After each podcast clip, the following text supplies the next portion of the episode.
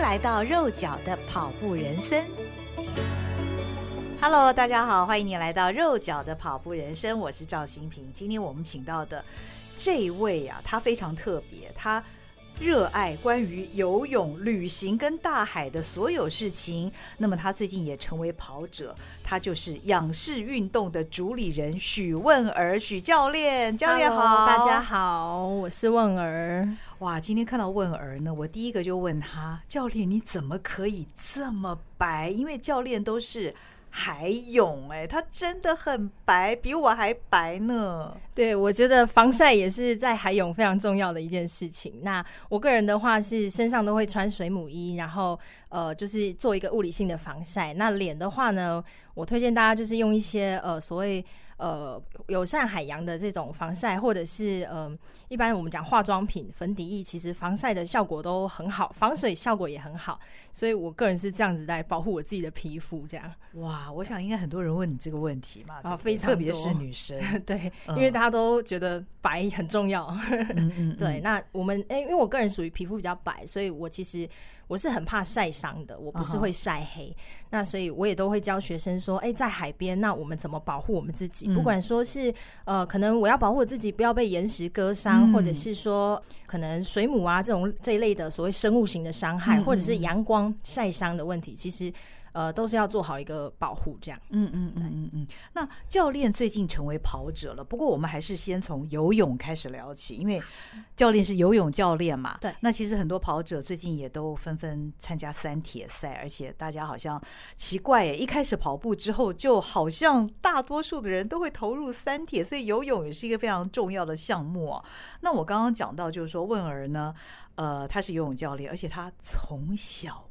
就游泳是吗？告诉我们听众你的游泳经历。呃，我个人是国小二年级，我学游泳，uh -huh. 就是那种暑训班学游泳。嗯、uh 对，然后哎、欸，教练就觉得说，哎、欸，这个天生水感看起来还不错，好，就把我丢进去游泳队了。嗯、uh. 那游泳队里面是练了三年的时间，在国小啦，国小练了三年，也就是练到六年级。嗯、uh 那其实我们呃，你说当初会不会喜欢游泳？我觉得在当选手的时期是没有办法喜欢游泳的，uh. 因为训练真的是一件很辛苦的事情。哦、uh 对，就是教练很凶，然后。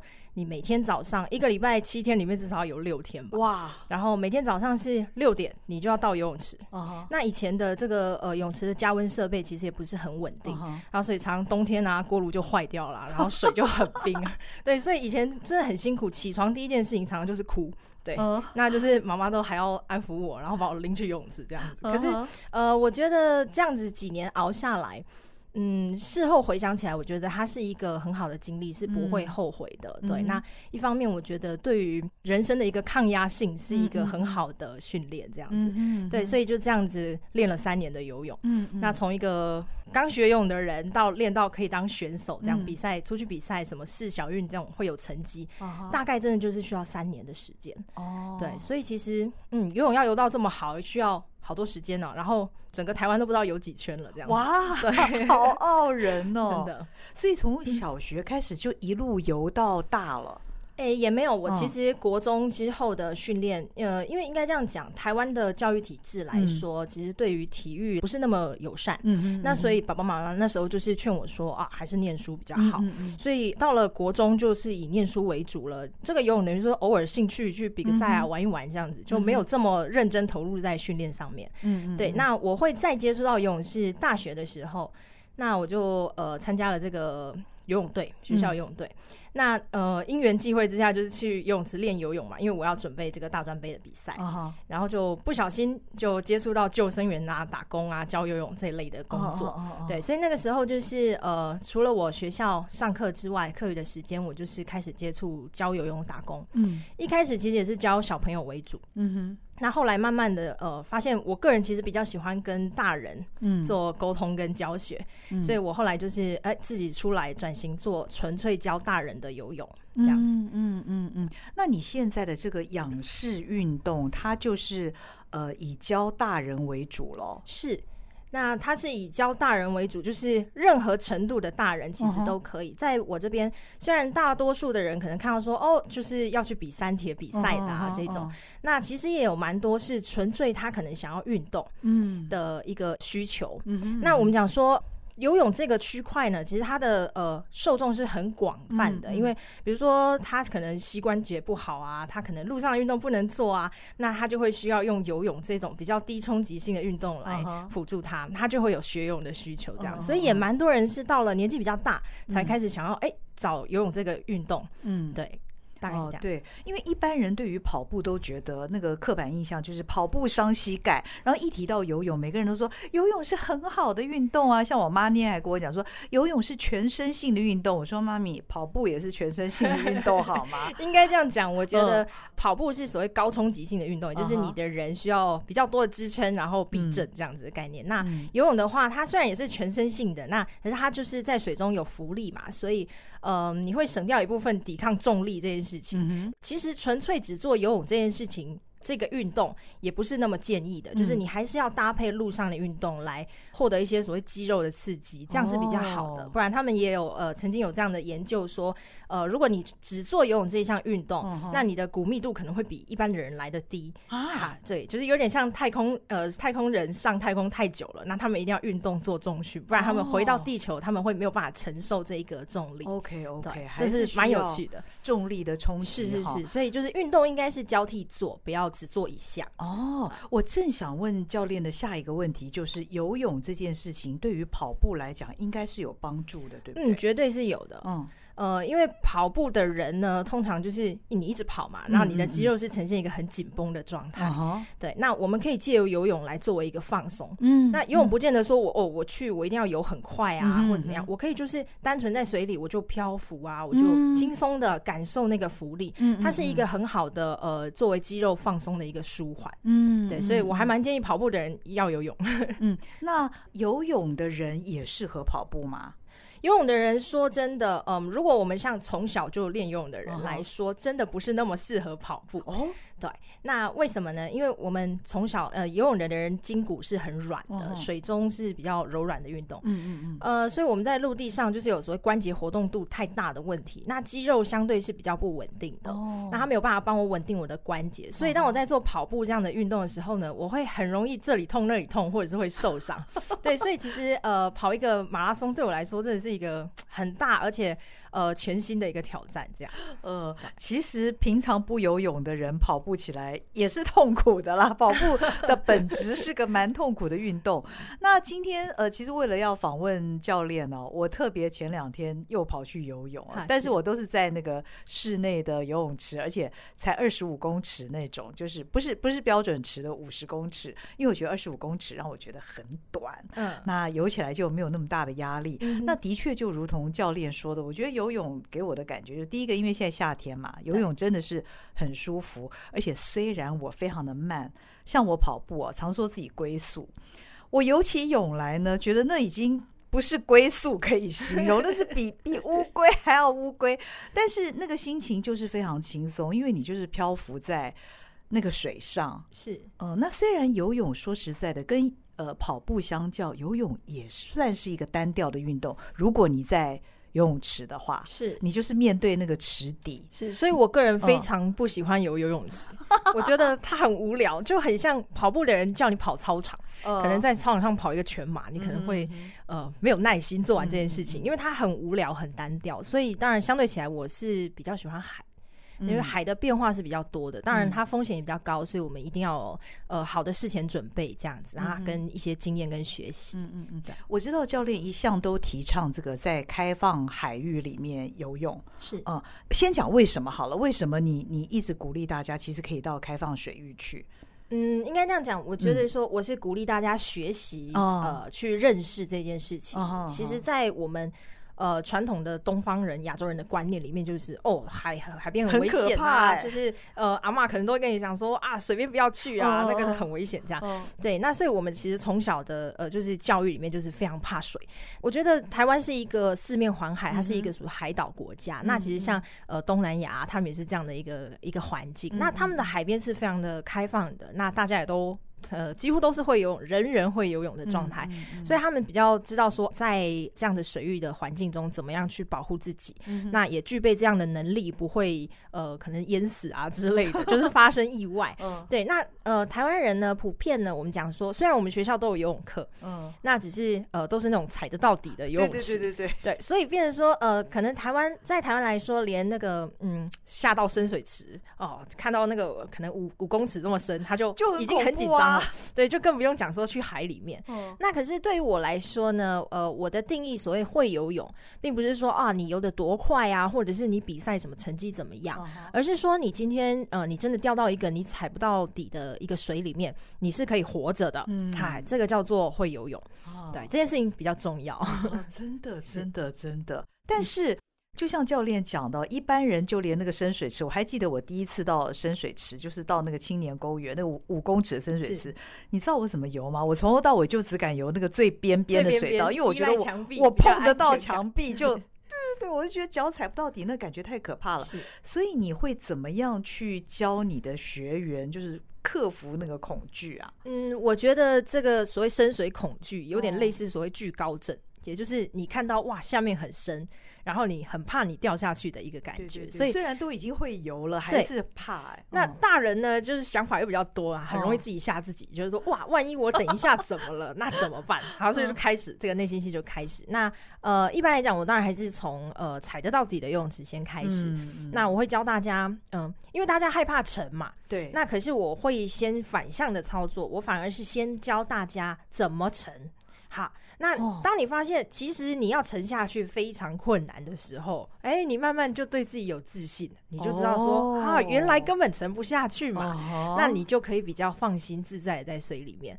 那从踩得到底的游泳池先能够做到这件事情之后呢，我们就慢慢的把它移到深水池去，然后一样请他去做这样的事情。当他发现他沉都沉不下去的时候，他就不会害怕沉下去了。哎，有道理耶。所以这还蛮好玩的，真的是一个反向的操作。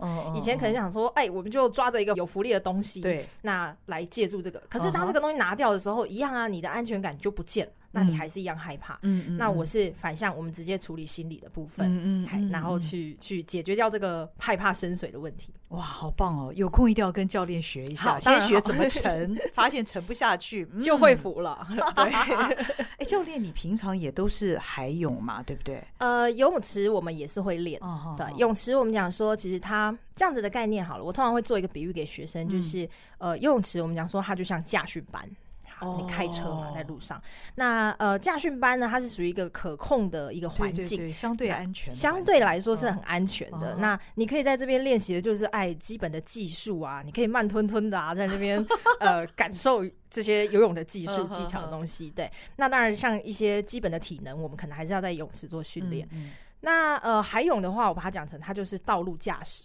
道路驾驶是什么样的概念？应该这样讲，我们还是有交通规则，uh huh. 有一个大方向没有错。可是，在道路驾驶的时候，我们没有办法很肯定说不会有车子突然冲出来啊，嗯嗯嗯小狗突然冲出来，这种叫所谓突发的状况。那它是没有在这一个大规矩里面的。Uh huh. 那我们要怎么样让自己呃准备好，有这个自身的能力去面对这样子的突发状况？我知道说我怎么样处理才是安全的。嗯，那这个就是我们讲海泳跟游泳池最大的差别，嗯，对，OK，那这是教课的部分嘛？但是教练你自己平常在游泳的时候，嗯、我看你的 FB，你几乎都是海泳，都是到开放水域去游泳，是，是哦、啊。我们大概我自己啦，是我可能一个礼拜会练一到两次的游泳池，哦，对，那只是因为泳池的训练通常比较单调，比较无聊，所以我就不一定特别的会去记录它。哦、那呃，可是海泳的话，我觉得是每一次你都非常值得把它记录下来，因为。嗯嗯，大海它是一个大自然嘛，大自然是变化的。那即便是同样的一个游泳的场域，好了，嗯，它可能每一次去，那可能当天的潮汐不同啊，风向不同啊，它都会会呃有一些不一样的变化跟感觉。所以我还蛮喜欢去记录，就是我每一次的呃海泳的训练，不管即便当天是很简单的也好，或者是哇当天可能风浪比较大，流比较强，我觉得这个都是很值得记录跟学习的一个经验。嗯哼，那我们跑者。是啊，有所谓的赛季，可能是每年的九月到隔年的一二月，就天气相对比较，凉的时候。对对对，那我不知道游泳的话也是有，有这样的季节吗？呃、台湾的话呢，就是海况比较稳定的，通常就是夏天。嗯、那一般来讲，我们讲说端午节过后到中秋节之前是、嗯、呃所谓海况通常比较稳定的一个季节，只要不要有台风的话。哦理想上，它的突然变化的因素不会那么多。嗯，对，所以我们在呃这个也就是夏天这一段时间，就是最适合长泳的呃季节。所以大多数的这种长泳活动啊，也是办在这时候，刚好这时候很热嘛，大家就玩水。对哦，我正想问说，那么热，但在海水里面不会热吗？嗯，海水的温度其实因为它是潮汐，它会变化嘛，水流会带动，Okay. 所以呃海的温度也不至于到非常的高，顶多就是二十八度这样，哦、大概就是我们呃一般温水游泳池你下去的那个温度，所以它是舒服，它不会到很热。所以即便是在海面上艳阳高照，但是你在海水里面，你仍然是感觉到是凉爽的，没错。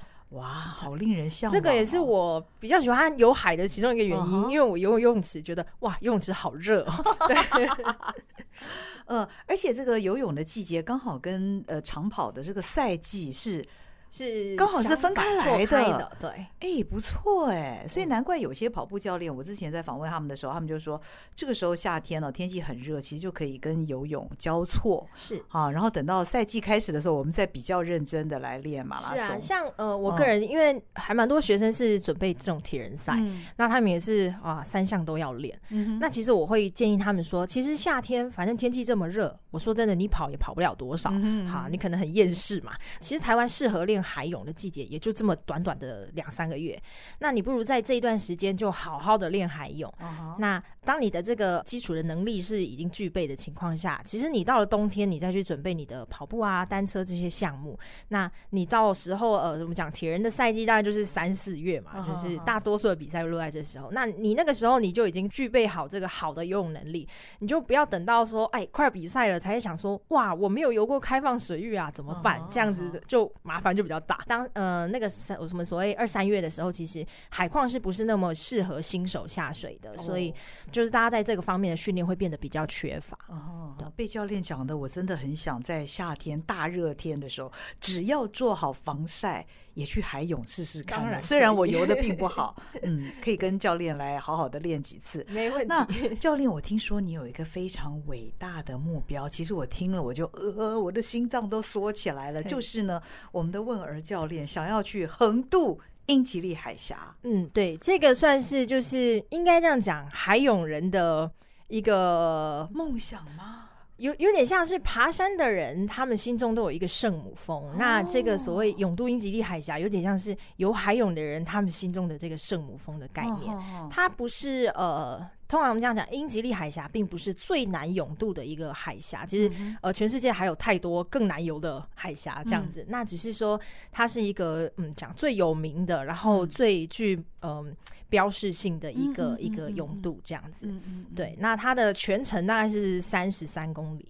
但是那是海流很强，距离是没错啊。那海流很强嘛，所以我们实际一定是会游超过这个距离的。对，那所以这前面的训练就很重要。一般的勇者大概会花呃十二到十四个小时，甚至也有更久的，这个就不一定了。因为我说过大海是变化的，嗯，那你也不能保证当天一定怎么样。嗯，对。那在这个呃整个泳渡的过程是，你需要呃有一个船去。呃，保护你的安全，还有引导你的方向，嗯哼，对，大概就是这样。然后呃，他们会在船上就是做帮你做所谓补给的动作，所以你全程是不能上船的。OK 啊，也就是你是人一直在海里面一直游.那他们可能丢一个东西下来给你吃之类的，喂鱼的概念，没错，就是这样概念。所以你是全程一直都在海里。那呃，我觉得最困难的是这个水温是相对很低的，uh. 大概我们讲摄氏十六度以下的一个海的温度，oh, 相当低，非常低，而且它的呃正规的条。挑战的话是不能穿防寒衣，也就是你要肉身在这样子的温度下。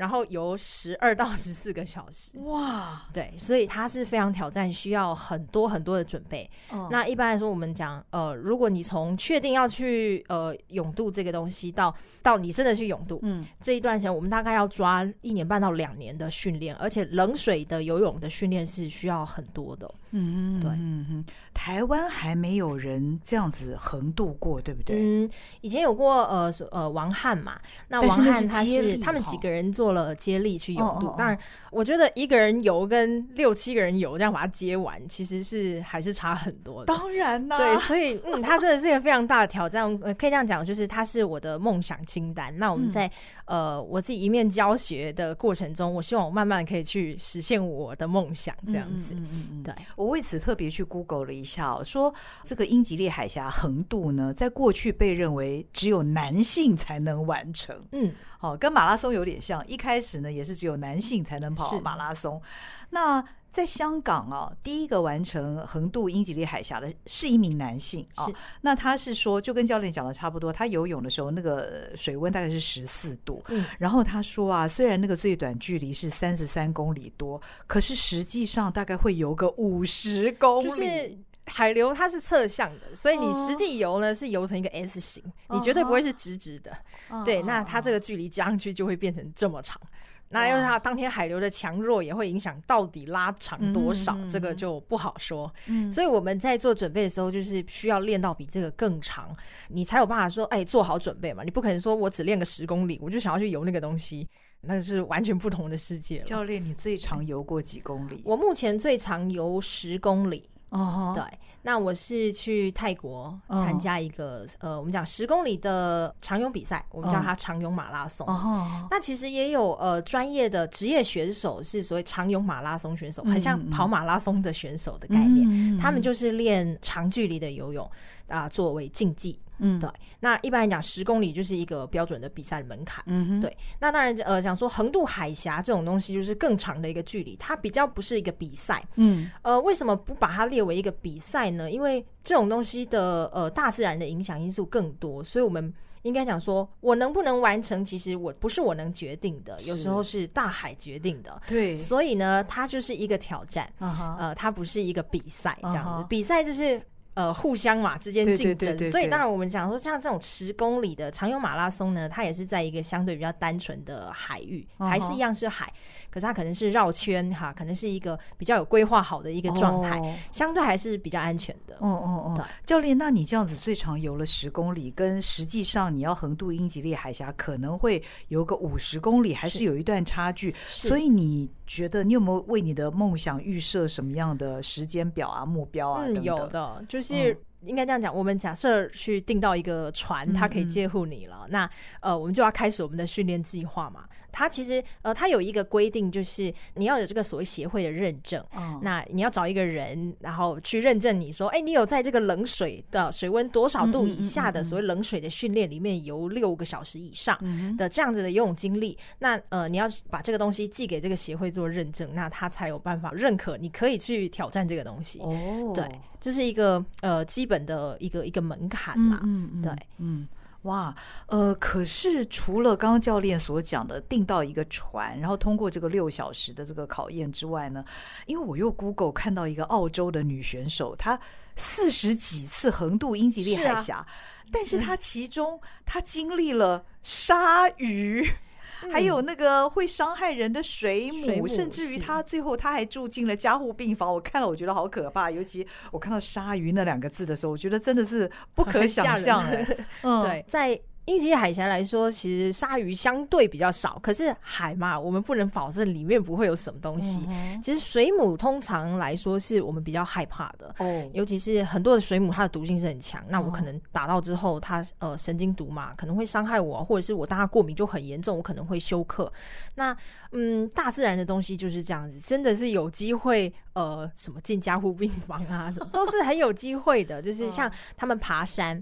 呃，比如说爬圣母峰好了，嗯嗯、他可能去到基地营等一个月。好，只为了等一天的好天，嗯、然后他们跟他讲说：“哎、欸，终于可以上山。嗯”那可是至于上山的过程中，这个呃所谓天气啊，它会不会一定都是稳定的，还是它可能骤变？那你可能就遇到暴风雪，嗯、那困在上面啊，你可能受困啊，你可能呃有有有机会是就再也不会下山了。嗯、这种东西就是我们讲说挑战这种大自然的一个呃风险，哦、所以我们自己也要认清这件事情。哦、那其实人在大自然中，我讲说我们是非常渺小的。嗯所以，呃，我一直都跟学生讲说，哎、欸，大海教会我的事情就是，我们应该要是很谦卑的，嗯、不要有这种人定胜天的想法。我们可以做好准备，嗯，那可是我们不要想说哦，我们一定能打败他或怎么样，就是你只是这个大自然万物中的其中一部分而已。嗯，对，你还是要依循着大自然的规矩去走。所以这个是我觉得大海教会我很好的一件事情。哦，对。那教练，你目前为止曾经在冷水当中游超过六个小时吗？目前还没有。哦，对，OK，因为我还没有订一个船。哦，所以还在努力。那其实船也不是那么好订，因为其实全世界有非常非常多的人想要去挑战这个东西。呃，那。呃，就有点像他们定圣母峰，好，那可能呃要定一个这个上机顶的一个一个时间，好，可能都排到两年后，嗯、那有点类似这样的概念。我们船可能也要定到两三年后才有办法去做这件事情，哦、所以它都是必须要提早很多准备，也不是说我明天要去我就可以去，没有办法。哦、所以你没有预定一个，比方说是二零二五年呐、啊？是，我是预计希望二零二五。哇，我要看看我今年可不可以订得到船这样。对，哇，好刺激哦！没错，嗯，不教练，你才刚刚完成你的出马哈，是。嗯，在布拉格马拉松，对，今年的布拉格马拉松完成、嗯、号称世界最美的赛道，就是跑在那个老城区里面，然后房子啊、城堡啊，就是在你的周围，所以我觉得是还蛮特别的一个经验。嗯，你是一个那么棒的勇者哦，游泳的人，怎么会想到要来尝试马拉松呢？嗯，我觉得人生嘛，就是要不停的尝试，呃。你可能你曾经害怕的事啊，或者是你不曾做过的事情。那我说过，其实对于我们游泳的人来说，跑步是一件很挑战的事。嗯，那我们甚至是很会讨厌跑步啊。那我就是呃，就是说我想要试着呃来面对，就是这个我抗拒的事情，嗯、然后呃。我试着去完成它，我挑战它。嗯、那我不见得说我第一次就要成绩多好，其实我没有设定这个目标。嗯、我当初给自己的一个目标就是啊，我希望我无痛完赛、无伤完赛。对我来说，这个是最重要的，嗯、因为。我们运动嘛，我们希望我们是健康的，是开心快乐的，嗯、而不是哦，我搞得我受伤了，然后我不开心了。嗯、那我觉得这样就失去这个所谓运动的一个本身的价值。嗯、对，所以我那时候就是选了这个世界最美赛道嘛。我想说，哎，风景好一点，我应该心情也会好一点这样子。嗯、然后我就是呃做了很多的像。物理治疗、结构训练，或者是呃皮拉提斯这种，也就是帮助我核心稳定的一个一个训练法。那说真的，跑步我没有真的练到非常长的距离，因为我也不想要就是我在训练的过程中我就受伤了。哦，对，所以我其实跑量并没有真的拉的很大。嗯，那呃，可是我们讲说，在你在整个你有持续在运动，不管说你有游泳啊，你有骑脚踏车啊，各种，那其实我们有所谓的基础体能。嗯嗯嗯。那这个基础体能只要维持的好呢，其实你都还是有一定。定的呃体力可以完成某呃一个一定的目标赛事啦，大概是这样子，所以我倒是不太担心所谓跑量的部分，我只在意我会不会受伤，大概是这样。我我看教练的 FB 写，其实呃布拉格马拉松是五月份嘛，五月份举行。二月的时候，教练的跑量还是零呢。大家，我我想我们的听众，因为大部分都是马拉松跑者，很难想象一直跑。对，呃，这个这个二月的跑量是零，然后五月去跑一个四十二点一九五。但是在那场马拉松当中，教练一直跑到三十五 K 的时候，他还不觉得累耶。没错，我那一场马拉松，其实前面我就是用一个所谓轻松跑的配速，嗯、呃，我就顺顺的这样，然后呃，一直跑到三十五 K 左右，我才开始觉得哦，就是那一段赛。道比较有点无聊，然后旁边群众有点少，然后所以我就有点心灵薄弱，这样我就呃有一点想要走路这样，所以呃大概只有后面的几公里是比较辛苦的，前面我觉得都还算蛮顺畅的这样，对，那。呃，我讲说，就像刚刚讲的，虽然说我到二月我的跑量可能还是零这样，当然前面其实我还是有有练了一段时间的跑步啦。对，那只是因为刚好二月那个时候我就是呃生了一个重感冒，对，那花了比较多天来恢复我自己这样，所以那个时候就状况不是那么好。那我决定就是。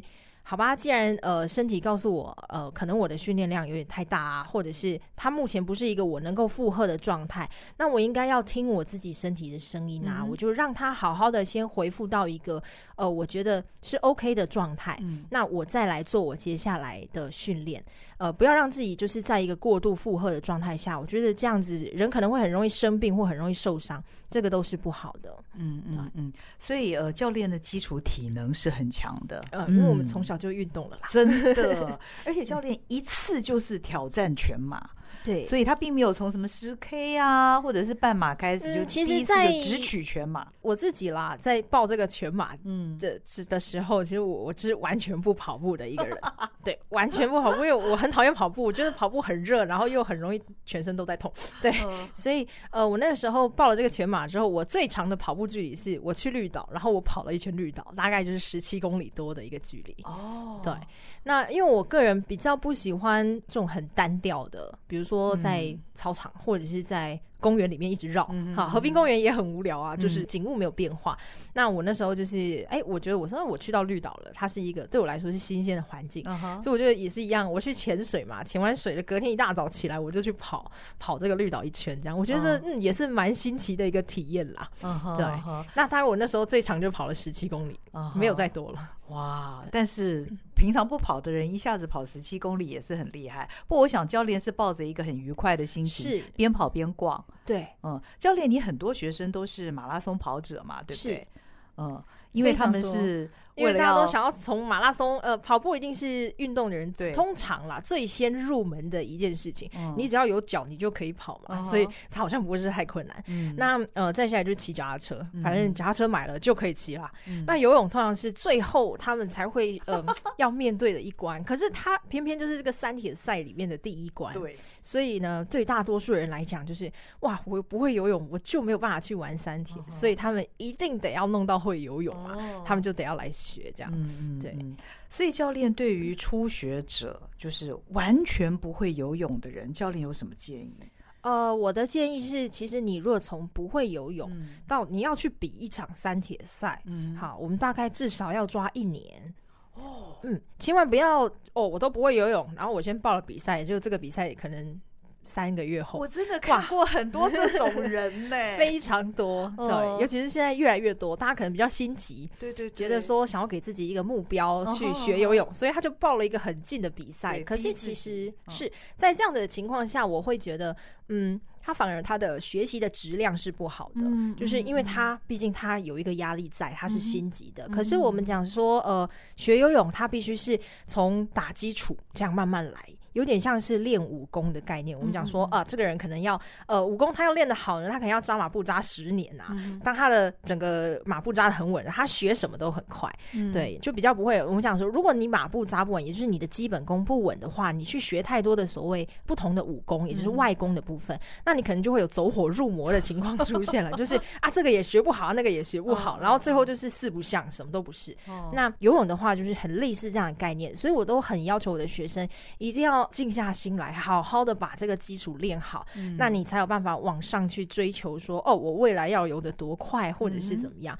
当然、嗯，第一件先掌握的事情就是游得轻松啦，就是所谓我可以不累的游泳，要先能够做到这件事情。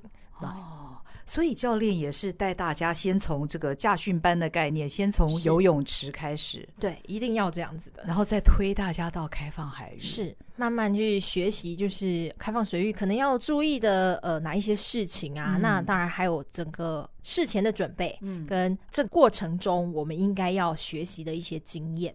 对，这个都是需要很多时间慢慢的累积，所以为什么说抓一年的时间到去比赛？因为你学游泳大概要花你三到五个月的时间，然后呢，训练游泳又是下一件事情。学游泳是一个阶段，练游泳是第二个阶段。哦，啊，你要先会游泳，你才有办法做训练嘛。对，哈，对。那如果你直接把不会游泳的人拿来做训练，他可能就很快就会放弃这项运动。对，那练游泳大概也是需要三到五个月的时间，然后你还要再花时间练所谓的开放水域，因为你要学习。比如说深水啊，踩不到底的那，或者是这些变化，哈，那或者说像比赛，大家很很容易惊恐的就是，哇，一下水人好多啊，推来推去，挤来挤去，这个也都很容易造成他们是很惊恐的状态。那我们讲说，如果你在这个所谓深水池或者是开放水域没有办法很自在的话，你都很有可能会因为紧张，你突然不会游泳了。对，然后就可能你准备了这个大半年，然后呢，就游泳下水两百公尺，可能就被打捞，这样这是很可惜的事情。所以我觉得，哎，大家一定要好好的花时间准备前面这些事情，对，才不会让你准备很久的比赛两百公尺就结束了这样。那教练刚说三到五个月是学习游泳的期间，那你的学会的标准是什么？我的学会的标准，当然一开始就是你的泳池是能够呃长距离顺顺游，也就是哎一百公尺、两百公尺慢慢拉长。那你觉得你说哎你游起来是舒适的，呃不管说你在体力上是能够负荷的，或者是你的呼吸是顺畅的，这件事情都很重要。那再下来就是训练嘛，嗯那训练我其实我要有一定的强度。好，我不一定要练到很大的量，嗯、oh. 呃，可是我的强度要慢慢的累积，oh. 好，让呃你的身体是有一个基础的游泳的体能跟心肺。其实游泳的、oh. 呃体能跟陆地上的体能又有点好像不太一样。Oh. 很多人会跟我说啊，他马拉松可以跑得很快啊，三个小时，嗯、可是、啊、他的游泳怎么这么喘啊？游个二十五他就觉得他不行。对，那其实我们讲说，就是水中跟陆上的这个心肺的感觉上，还是会有一些差异的。所以、哦、这样子，嗯，游泳还是我们的，还是得花时间去训练它。嗯嗯嗯。所以那个强度的意思，也是配速的意思吗？嗯、比如说像跑步，我们也会有，哦、我们不会一直跑长距离。对对对。我们也会有所谓间歇的训练。对对对，那其实游泳也同样有所谓间歇的训练。刺激哦。对，一定要、嗯、对。然后当然间歇练起来就是啊比较累啊，所以很多人很讨厌练间歇。可是我觉得，呃，如果你的游泳的技术是已经稳定的情况下，间歇是一个很好的。给身体的一个刺激，嗯啊、呃，就像跑步嘛，偶尔要练一下间歇嘛，刺激一下你的所谓这些身体呀、啊、心肺的强度。那当你可能回到你原本的一个跑速上的时候，你就会发现哦，相对起来好轻松哦。对哦，原来如此。那我觉得我是属于一种半吊子的这个游泳者，就是我我会游，但是我从头到尾，从古到今都是轻松游，从来没有。游过间歇，或者是那种所谓的强度，像这种半吊子的 游泳者，可以进入训练的时期吗？嗯，会会换气，嗯，是可以的，是可以的。那当然还是我们还是需要你的呃基本的技术哦，基本的技术达到一定的程度，也就是说，你至少你是可以在这个所谓轻松游的状态下，也不要太慢，也就是有一定的前进的效率啊，不用说马上到很快，可是至少不要太慢。